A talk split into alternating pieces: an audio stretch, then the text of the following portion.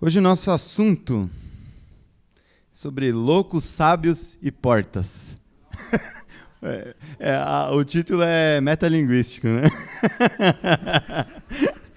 Parece que é sem pé nem cabeça, né?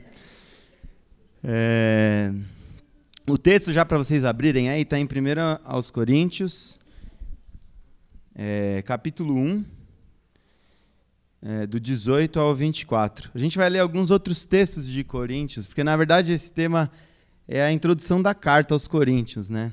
Esse papo de loucos e sábios tem bastante a ver com, com o capítulo 1, do capítulo 1 até o capítulo 5 de Coríntios. Mas eu escolhi um, um trecho que fala é, literalmente sobre isso e a gente vai ler alguns outros também aí para. Então pode ficar com Coríntios à mão aí. Primeiro aos Coríntios, versículo, é, capítulo 1, versículo 18 ao 24.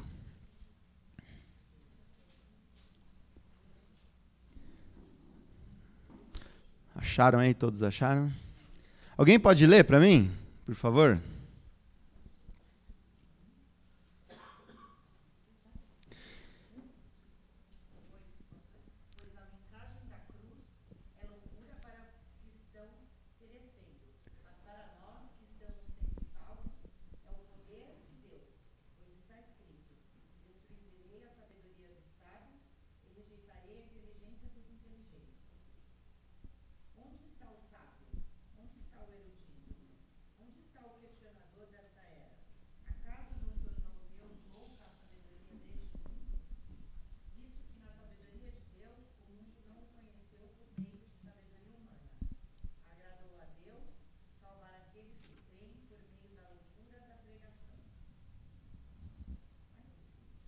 Até o 24.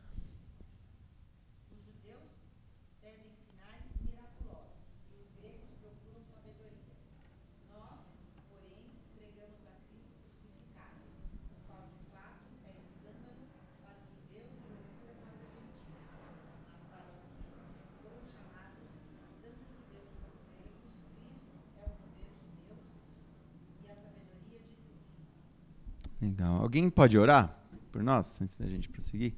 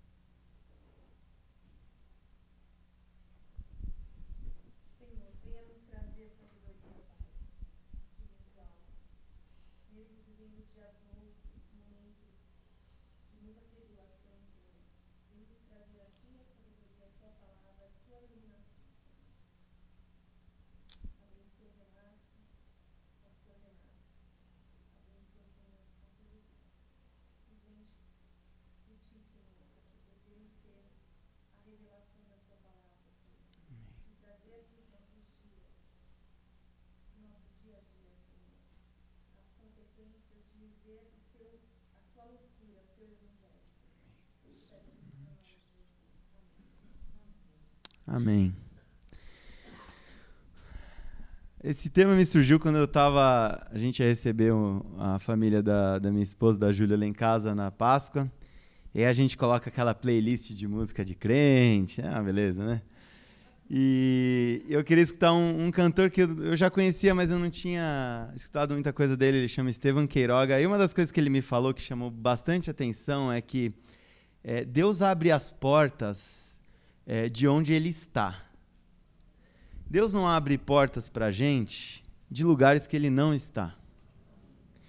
Deus não nos abre caminhos em que ele não vai andar com a gente. Deus não se coloca é, em posições que nós só dependemos de nós mesmos. Eu ouvi isso e falei, caramba, isso faz bastante sentido, né? Principalmente no, nos nossos dias, onde muitas vezes o evangelho ele é, ele é mais centrado em nós mesmos do que em, em Deus, do que no, no, evangelho do Cristo e do Cristo ressurreto, né? É, muitas vezes o evangelho dá a volta na gente, não a gente em volta do evangelho. E, e nessas situações a gente acaba batendo em portas e pedindo para Deus abrir portas em que Ele não, nunca esteve, em que Ele nunca estará, e, e a gente ainda fica bravo e a gente ainda questiona Deus dos porquês e tudo mais, né? É, esse texto ele é um texto que Paulo escreveu para uma comunidade de uma cidade chamada Corinto. E essa era uma cidade bem cosmopolitana, muito parecida com a cidade de São Paulo, uma cidade que tinha dois portos, tinha fácil acesso a Roma também. É uma cidade muito importante para o império lá na época que Paulo escreveu. E a comunidade de Corinto era uma comunidade extremamente problemática. Eu até quero sugerir que você lê esse texto de, de Coríntios, que está do capítulo 1 até o capítulo 5. Você vai perceber uh, uma série de dificuldades que Paulo vai lidar com essa comunidade cristã, que era uma comunidade tanto de gentios, gregos, como era uma cidade muito grande, com portos, vinha gente de todos os, os lados né, do império. Então tinha gregos, tinha judeus cristãos, tinha gente de todo lado do, do, do império. E, e, era uma comunidade muitíssimo problemática. Se você começar a ler, inclusive é a carta mais longa de Paulo, porque tinha muita coisa para tratar. E ela não é uma carta que, que tem uma integridade no assunto, ele vai tratando de vários assuntos, às vezes um não tem muito relação com o outro. Apesar de partir de um princípio, que é o princípio que ele coloca nesses primeiros capítulos, que é o princípio do evangelho da ressurreição de Cristo, é, o evangelho da cruz, do Cristo crucificado, como ele diz, que é loucura para para judeus e para gregos. É, e ele começa a tratar de todos esses assuntos a partir dessa verdade do Evangelho. E a gente leu num, num trecho aqui e ele fala que, que esse Evangelho do Cristo que morre, do Messias, que se faz gente e no final morre, é uma loucura para o judeu. Uma loucura para o judeu porque o judeu esperava alguém que ia tomar o poder. E alguém que seria o Messias se entrega. Né? Pior do que ter sido só morto, mas ele, ele sabia que ele teria que passar por aquilo tudo e ele se entrega. No momento certo e tudo mais, mas ele se entrega. E é uma loucura para gregos, porque a, a cultura clássica, que era a cultura do Império Romano, inclusive na época, misturado com um monte de outras coisas, é uma cultura em que alguém que morre e ressuscita num corpo físico esse cara é um perdedor. Porque a morte é a libertação da alma, a libertação é, do corpo ruim, da matéria ruim, da, desse mundo que é ruim. E muitas vezes a gente tem essa, essa filosofia dentro da nossa cabeça de que o mundo é ruim. Então, para esses caras, a morte é se libertar de tudo isso que é ruim. Então, também é loucura. Paulo estava falando de uma coisa que é loucura para todo mundo ali. Só que essas pessoas tinham, é, de alguma forma, aceitado o evangelho de Jesus Cristo e estavam vivendo ali em comunidade e, mesmo assim, estavam dando uma série de problemas. Se você ler o capítulo 5, é até meio constrangedor. Ontem, falando com os adolescentes, eu falei para eles que, nossa, a gente leu o capítulo 5. Falei, caramba, se Paulo posta isso aí no Facebook, acho que ele é escorraçado em cinco minutos. Porque ele vai, ele liga a metralhadora e vai falando tudo que os caras fazem de errado, começando com um cara que morava com a mulher do pai dele, ou seja, com a madrasta. E estava achando tudo normal. Né? Uma série de. Daí ele vai descrevendo uma série de, de, de problemas que essa comunidade tem, vai falando de uma série de coisas. E, e, muito provavelmente era uma, uma comunidade muito soberba que já achava que podia ensinar tudo para todo mundo. Porque ele fala: Eu, eu cheguei para vocês e falei coisas simples, porque vocês eram crianças. E exigia que eu falasse coisas simples. Mas eu vejo que com o passar do tempo, eu acho que eu não posso falar coisas mais complicadas, porque vocês ainda são crianças. E estão se achando adultos. E estão se achando muito espirituais, muito maduros. Então, Paulo tem que lidar com, com uma série de temas difíceis, com pessoas difíceis, com gente que não está muito a fim de aprender, quer mais ensinar. Qualquer semelhança com, com, nossa, com nossas igrejas hoje em dia, que ligando a televisão a gente vê por aí, é, é mera coincidência. Né? Uh, e aí, a gente pode inclusive ler é, um trecho que está no capítulo 2, o versículo 8 ao 16. Eu vou ler aqui na minha Bíblia. E Paulo, nesse trecho, ele vai falar, falando né, desse tema da, da sabedoria, é, ele vai falar do fato de que o evangelho é o poder de Deus. Isso tem explicação nesse contexto que ele está endereçando a carta. É o poder de Deus porque não é o poder da, da, da comunidade, não é o poder da, da pessoa, não é o poder de quem está recebendo a carta. Ah, a salvação que Deus nos dá não tem a ver conosco. Não tem a ver com as minhas escolhas, não tem a ver necessariamente com as, com as minhas vontades. Tem a ver com o poder de Deus. Vem de fora e invade a, a minha realidade e me salva. E não o contrário. Então, ele, nesse texto, ele vai falar um pouco disso. Eu vou ler aqui, está no capítulo 2, versículo 8 até o 16.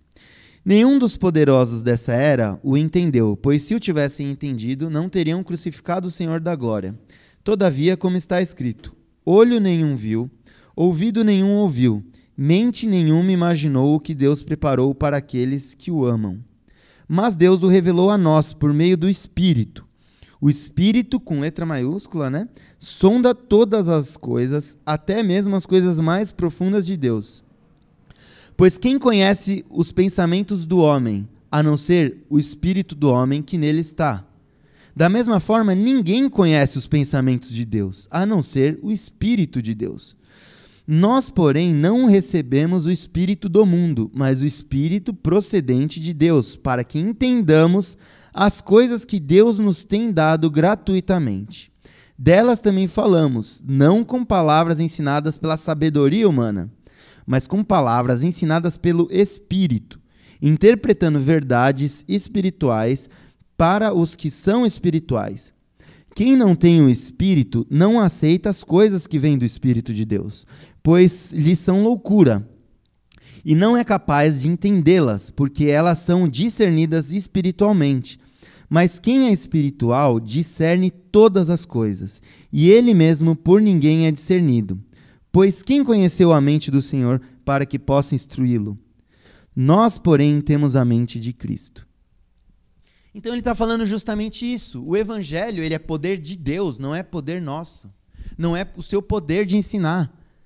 Inclusive, eles tinham uma questão que eles estavam brigando porque um falava que era de Apolo, outro falava que era de Paulo, outro tinha falado que era instruído diretamente por Jesus. Parece hoje, né? Eu sou calvinista, eu sou não sei o que lá, eu sou é, presbiteriano, eu sou pentecostal, eu sou uma série de coisas. Eu sou do Malafaia, eu sou do Valdemiro, eu sou do Júnior, eu sou do Ariovaldo Ramos, eu sou de não sei quem. E Paulo fala: pera lá, esse evangelho é meu? Eu fui morto? Eu fui crucificado em favor de vocês? Vocês estão dividindo Cristo? Qual é que é a de vocês? E a pergunta que eu faço é qual é que é a nossa também? Quando eu li isso e, e eu pensei né, em discussões de Facebook, porque é o que está mais me, me atormentando ultimamente, não porque eu tenho discutido, mas porque eu tenho só lido. É, mas assim, é, o fulano é da esquerda, o fulano é da direita, o fulano é de não sei quem, o fulano é crente ortodoxo, o fulano é crente fundamentalista, o fulano é pentecostal. Gente, cadê Jesus nessa história? Ficou onde? O evangelho é poder de quem? É do Calvino? É do Marx? Sabe, a gente. É muito fácil a gente perder essa linha e, de repente, a gente começar a achar que o evangelho é, tem a ver com a minha sabedoria, a minha, os livros que eu li, as coisas que eu aprendi, os estudos que eu frequentei.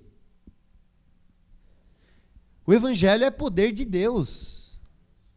É poder de Deus. E Paulo ele bate nisso do capítulo 1 ao capítulo 5. Ele vai falando: não, gente, é Cristo crucificado e ressurreto. Não é poder da gente, não é a minha capacidade de entender Deus.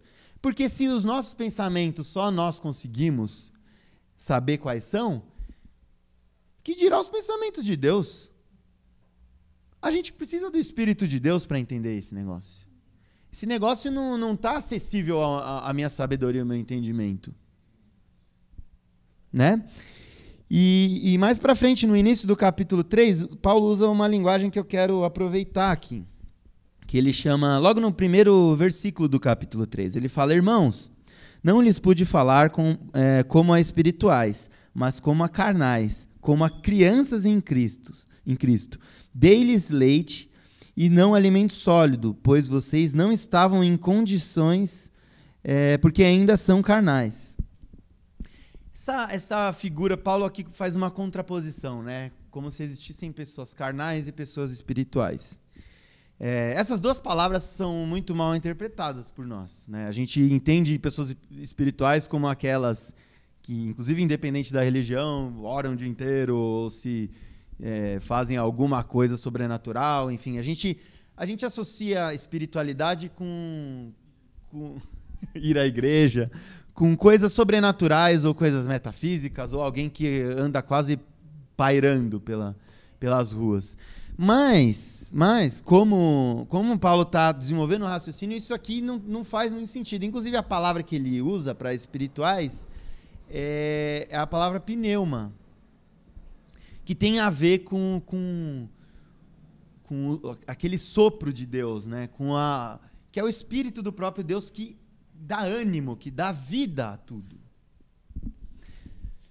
Então, então ele está relacionando essas pessoas que são capazes de entender o evangelho como algo que não sai da própria cabeça, mas que sai do espírito de Deus, como pessoas espirituais. De novo, a gente acha que espiritualidade é algo que eu posso alcançar e conseguir. Não, Paulo está falando, espiritualidade, homens e mulheres espirituais, tem a ver com esse negócio do Espírito de Deus nos invadir e nos revelar quem Ele é e quem nós somos. Ao mesmo tempo, a, a, palavra carnal a gente associa com a. Ah, é aquele sujeito mentiroso, é aquele sujeito pecador, é aquele. Gente, Paulo está falando com uma comunidade de gente crente. Não está falando com, com pessoas que estão fora da igreja. A palavra que ele usa para carnais é a palavra que é a raiz da, da, da palavra psique para gente. Ou seja, é um evangelho que está na própria mente. Não tem a ver com pecado, necessariamente, diretamente com pecado, né? Mas tem a ver com, com algo que eu controlo com a minha cabeça. Um evangelho que eu posso estudar, que eu posso adquirir a parte de Deus. E Paulo faz essa contraposição das duas coisas. É, vocês se dizem muito espirituais, achando que podem ensinar todo mundo, que podem fazer tudo, que são. Mas espera lá, vocês estão se processando um ao outro. Isso é um outro assunto que ele trata mais para frente. Duas pessoas da mesma comunidade que têm alguma discórdia, alguma coisa, eles vão atrás de uma autoridade romana e processam o outro para ir para um juiz romano decidir quem está certo. Paulo fala: caramba, vocês estão confiando mais no governo que dos poderosos que crucificou Jesus do que na sabedoria do próprio Deus na comunidade? Vocês estão vivendo a partir de qual realidade? A partir da sua própria realidade ou a partir da realidade do Espírito de Deus? De novo, é muito fácil a gente começar a achar que a, o evangelho cabe na, no, na nossa cabeça e viver batendo atrás de portas que nós achamos com a nossa sabedoria que estão certas e que é esse o meu caminho. A gente acaba achando que depois de muitos anos de igreja, eu consigo controlar esse negócio de evangelho. Gente, era loucura quando a gente se converteu e continua sendo loucura hoje. Era loucura para gregos e judeus e continua sendo loucura hoje. Se você pensar em, em, termos de ressurreição, é loucura ainda hoje, sempre vai ser loucura. Até a última vez que eu preguei lá em Interlagos, eu falei, eu, de vez em quando eu evito pensar nesse negócio de ressurreição, porque para explicar não dá. Não é verdade? Se chegar alguém e, e me questionar sobre isso, eu falar, ah, é, é fé. Pronto, você aceita ou não aceita, mas porque é um assunto, é loucura. É loucura. Mas ao mesmo tempo é sabedoria de Deus. Ao mesmo tempo, Paulo usa esse argumento para falar: Cristo foi crucificado e ressuscitou. Portanto, nós devemos viver a partir de um, uma outra referência. Se um processava o outro, não se processem mais. Se um briga com outro, se um é imoral sexualmente, como ele fala mais para frente, se um é mentiroso, se um é assim, se um é assado, não é mais a partir de. Se isso não, não pode existir na eternidade, não pode existir hoje. Essa é a forma de Paulo entender o evangelho, uh, aplicando ele à nossa realidade. Se não cabe na ressurreição, não cabe para hoje. E a ressurreição a gente só entende, só nos é revelado pelo Espírito de Deus. Se os caminhos que eu devo traçar não forem caminhos revelados pelo Espírito de Deus, eles não são caminhos em que, em que eu devo andar. Até aqui esse assunto ele pode ser até um pouco moralista, porque né, a gente sabe disso que eu estou falando, não é uma novidade para ninguém aqui. A gente já ouviu muita pregação, a gente já ouviu muita gente falando, a gente já leu muito a Bíblia. Isso não é novidade e isso pode parecer soar um pouquinho moralista do, no sentido de que ah, você não pode mentir, ah, você não pode fazer aquilo, aquele lance de todo mundo apontando o dedo um para o outro, que era muito provavelmente o que estava acontecendo aqui em, na comunidade dos coríntios. É... Mas para a gente ter bem uma, uma visão de uma aplicação disso, a gente pode pegar o exemplo é, da própria vida de Paulo. Vamos abrir em Atos 9. É o texto que fala da, da conversão de, de Paulo. Esse mesmo Paulo que está falando aqui.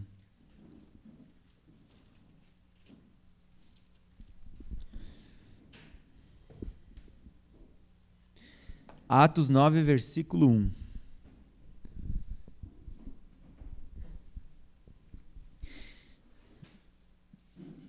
Enquanto isso, Saulo, que era o nome dele antes da conversão, né?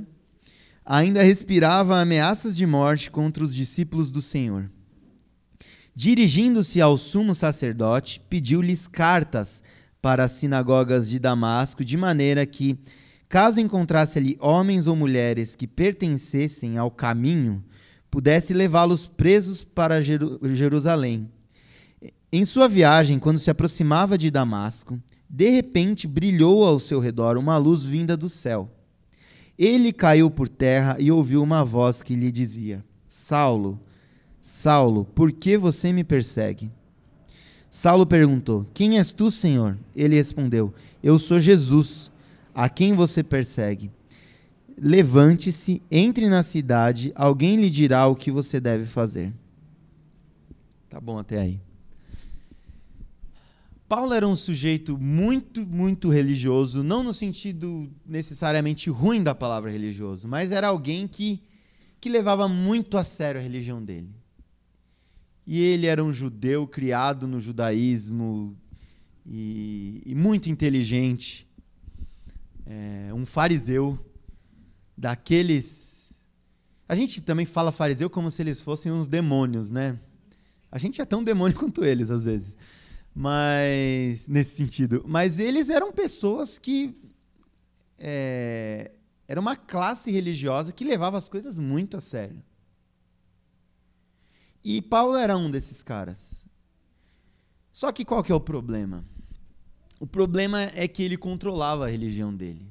Ele ia ao sumo sacerdote, pedia cartas para matar não sei quem. E deve ter matado muita gente. Por conta da, da seriedade com que ele levava a própria religião. Também, qualquer coincidência com, a, com os nossos fanatismos de hoje é só uma coincidência, né? É, mas, de fato, a religião dele até por ele levar tão a sério, era algo que ele controlava, era uma religião que ele entendia, ele te explicava de cabo a rabo aquilo é, em que ele acreditava. E os encontros com Jesus são, são sempre. Pedro também teve uma experiência assim muito constrangedora com Jesus, né? Depois de negar a Jesus, tendo antes prometido que jamais faria isso, isso, que isso, Senhor. Eu canto louvores na igreja, eu, eu só bendigo o teu nome. Na, na oportunidade que ele teve de, de negar, ele negou, né? E depois Jesus se encontra com ele. E da mesma forma que Jesus se encontra com, com Paulo. E eu imagino o constrangimento de Paulo, né? Como assim? Aquilo que eu persigo e que quero colocar um fim, um ponto final nesse papo de Messias, é esse cara que eu estava buscando e eu não sabia. É loucura para a cabeça dele. A única explicação que Paulo podia dar para essa história é: eu era louco. Essa história de Messias, de Cristo crucificado e ressurreto é uma loucura, não cabe na minha religião. E lembra que eu falei no começo que para o judeu isso é como assim o Messias se entrega? Esse Messias não cabe na minha cabeça. Não cabe na, nos meus esquemas teológicos, lógicos, religiosos. E exatamente porque não cabe na nossa cabeça, é porque vem de Deus, né? Porque Deus não cabe na nossa cabeça. E exatamente por isso que ele cai do cavalo e fica atordoado. Ele entra, fala, o texto fala que ele entra na cidade cego depois e certamente atordoado e sem saber o que fazer, e alguém tem que pegar ele. O texto fala que depois ele ia encontrar alguém na cidade e tal. Por que o cara ficou atordoado? Aquilo que ele acreditava era uma loucura. E aquilo que ele achava que era sábio não valia nada. E aquilo que era sábio era aquilo que ele chamava de loucura. E aí a gente pode chegar num, num, num, num ponto de que esse papo não é meramente moralista. A gente sabe daquilo que nós fazemos que não tem a ver com a eternidade, que não tem a ver com ressurreição. Nós sabemos, todos nós, eu sei toda vez que eu faço alguma coisa que não tem nada a ver com Jesus. Eu sei toda vez que eu bato uma porta e eu falo, caraca, não é essa porta que eu devia estar batendo. A gente sabe disso. Todos nós temos as suas portas aqui. Todos nós sabemos os lugares onde nós batemos e muitas vezes ainda ficamos indignados com Deus porque ele não abre a porta. Mas algo que pode fazer a gente ter esperança nesse papo de evangelho é de que depende de Deus. E a gente depende de um encontro com Jesus todas as vezes que nós batemos as portas erradas. E um negócio muito interessante, que olha só a trajetória de Paulo. Ele era um cara muito sério na religião, que ia até os, os extremos daquilo que ele acreditava. Mas quando ele teve um encontro com Jesus, eu até brinquei com os adolescentes ontem, que eu perguntei quem que escreveu a carta dos Coríntios? Ah, Paulo. Ah, é Paulo mesmo, eu chutei e tal. Se você chutar dos livros do Novo Testamento, falar quem escreveu foi Paulo, você tem 70% de chance de acertar. Porque esse cara virou uma máquina de falar de Jesus depois. Esse cara virou uma máquina de amar as comunidades as quais ele fundou e, e as quais ele nem fundou, mas se preocupava esse cara teve uma realidade transformada a partir do encontro que ele teve com Jesus ressurreto. E isso faz a gente pensar e ter esperança que, mesmo a gente sabendo dos caminhos que a gente tem que andar, mesmo da gente sabendo aquilo que a gente faz de errado, mesmo da gente batendo a cabeça e batendo a cabeça, Jesus chega para a gente na nossa frente e pergunta: Fulano, você me ama? como ele fez com Pedro. Ele podia ter batido na cara de Pedro e ele teria razão. Ele podia ter falado todas as verdades possíveis para Pedro. Pedro, além de negar, ele amaldiçoou Jesus. Mas ele chega na frente de Pedro, na cara de Pedro. Eu imagino que Pedro devia estar querendo cavar um buraco e entrar dentro. E ao invés de, de dele falar tudo aquilo que Pedro talvez achava que ele ia falar, ele falou: Pedro, você me ama. Imagino que Pedro deve ter ficado com a cabeça baixa, pensando num milhão de coisas que ele podia falar. Mas Pedro falou: Senhor, tu sabes que eu te amo. Deve ter falado, inclusive, bem baixinho no começo. Assim, você sabe. É, eu sei que eu fiz lá, mas você sabe. E aí Jesus pergunta de novo, até ele soltar. E de novo, esse encontro que Pedro tem com Jesus transforma a vida dele ao ponto dele morrer crucificado depois. Gente, alguém que foi questionado por uma criada, como o texto diz, não era nenhuma autoridade romana com uma espada que estava cutucando ele para ele negar Jesus. Ele foi questionado por alguém que não tinha talvez poder de fazer nada com ele, ele negou. Esse cara depois consegue encarar uma cruz. De novo, um encontro com Jesus. Ele sabia que ele não tinha que negar, como a gente sabe o que nós devemos fazer. Ele sabia. Claro que ele sabia. Mas ele não fez. A gente sabe e a gente não faz. E se a gente ficar um apontando o dedo para o outro e falando, ah, você não fez, aquele não fez, a gente vai ver uma igreja de Corinto que se acha muito sabichona, mas que, que chega a absurdos achando que está tudo bem e que o evangelho consegue se amoldar à própria realidade. É, a realidade da, da cruz e a realidade da ressurreição, ela quando isso nos é revelado através do encontro com Jesus, através do Espírito de Deus, isso transforma todas as nossas escolhas. E mesmo que você bata aquela porta que você sabia que você não tinha que bater, aquilo vai doer a cada batida. Aquilo vai doer a cada batida. E mesmo que a gente tropece uma vez, duas e três, Jesus se põe na nossa frente e pergunta: Você me ama? Ao invés de apontar o dedo e falar todas as verdades que você merecia ouvir. Amém, gente? Que a gente tenha essa realidade muito viva no nosso dia a dia. Que a gente não seja esse sujeito carnal que vive a partir da, da própria sabedoria, mas que a gente dependa do Espírito de Deus revelando aquilo que a gente precisa para fazer as escolhas no nosso trabalho, na escola, na nossa casa, com os nossos filhos, com as decisões importantes que nós devemos tomar e com tudo que a gente tem para viver. Amém? Vamos orar?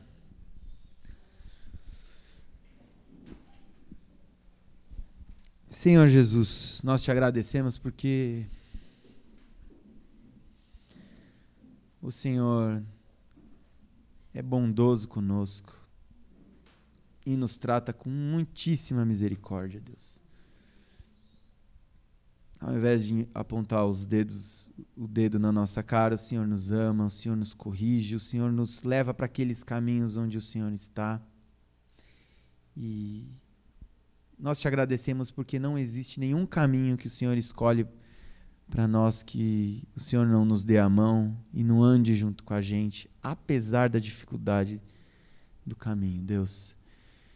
Queremos te pedir pela tua graça e pela tua misericórdia nas nossas vidas, para que a gente seja assim, Deus, essa pessoa espiritual que vive a partir da sua revelação é, para nós através do Espírito de Deus. Nos ajuda com isso, Deus. Tem misericórdia de nós. Nos perdoa das nossas falhas e de tantas portas erradas que nós batemos, Deus. Se coloca no nosso caminho e nos guia. É o que te pedimos nessa noite. Em nome de Jesus. Amém.